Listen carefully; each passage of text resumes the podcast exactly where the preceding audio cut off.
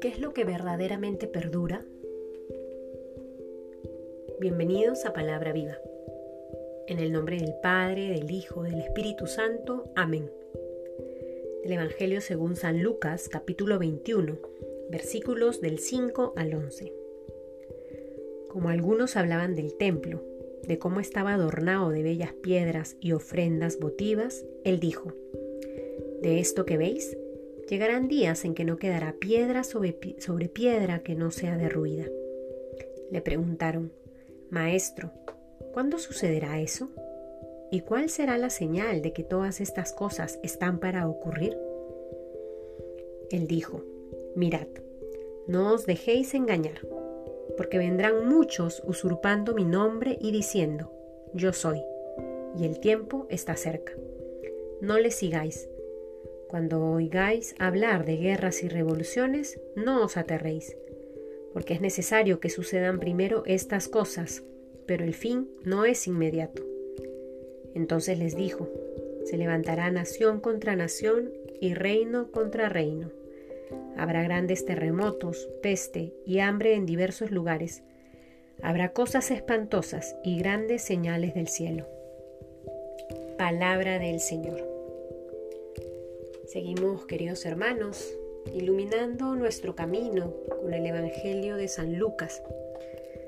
Y el día de hoy el Señor nos introduce de alguna u otra manera en este pasaje donde él comenta con sus apóstoles y sus oyentes sobre la ruina de Jerusalén.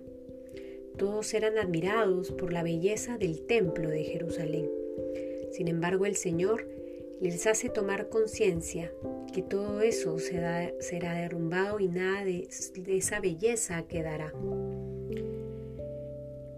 Por otro lado, nos va a mencionar las distintas señales que acontecerán cuando llegue el final de los tiempos, pero dejando en claro, lo dice el mismo Jesús, que el fin no es inmediato, que no hay que vivir aterrados.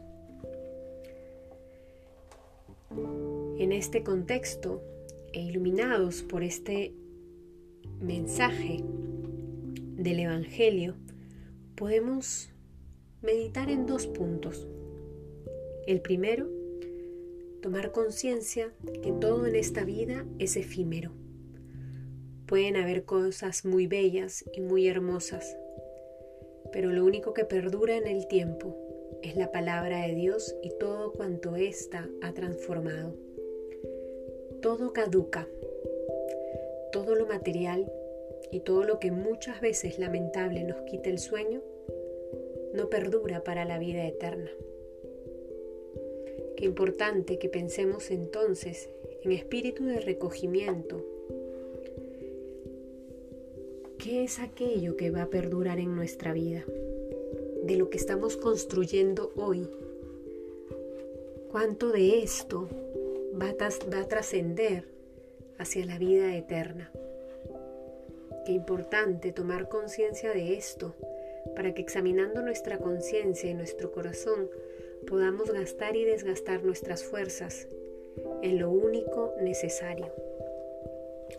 El segundo punto que también puede iluminar nuestra meditación de este día es el estar atentos a los signos de los tiempos, con la conciencia de que el Señor volverá a juzgarnos en el amor y con la certeza de que no sabemos ni el día ni la hora y por, ello no viene a cuenta vivir aterrados, pensando que ya se acerca el final de los tiempos. De lo que se trata entonces, queridos hermanos, es vivir vigilantes, es estar preparados desde lo profundo del corazón, para cuando llegase ese momento, el Señor nos encuentre bien dispuestos, habiendo gastado nuestra vida en el amor auténtico y en el amor verdadero.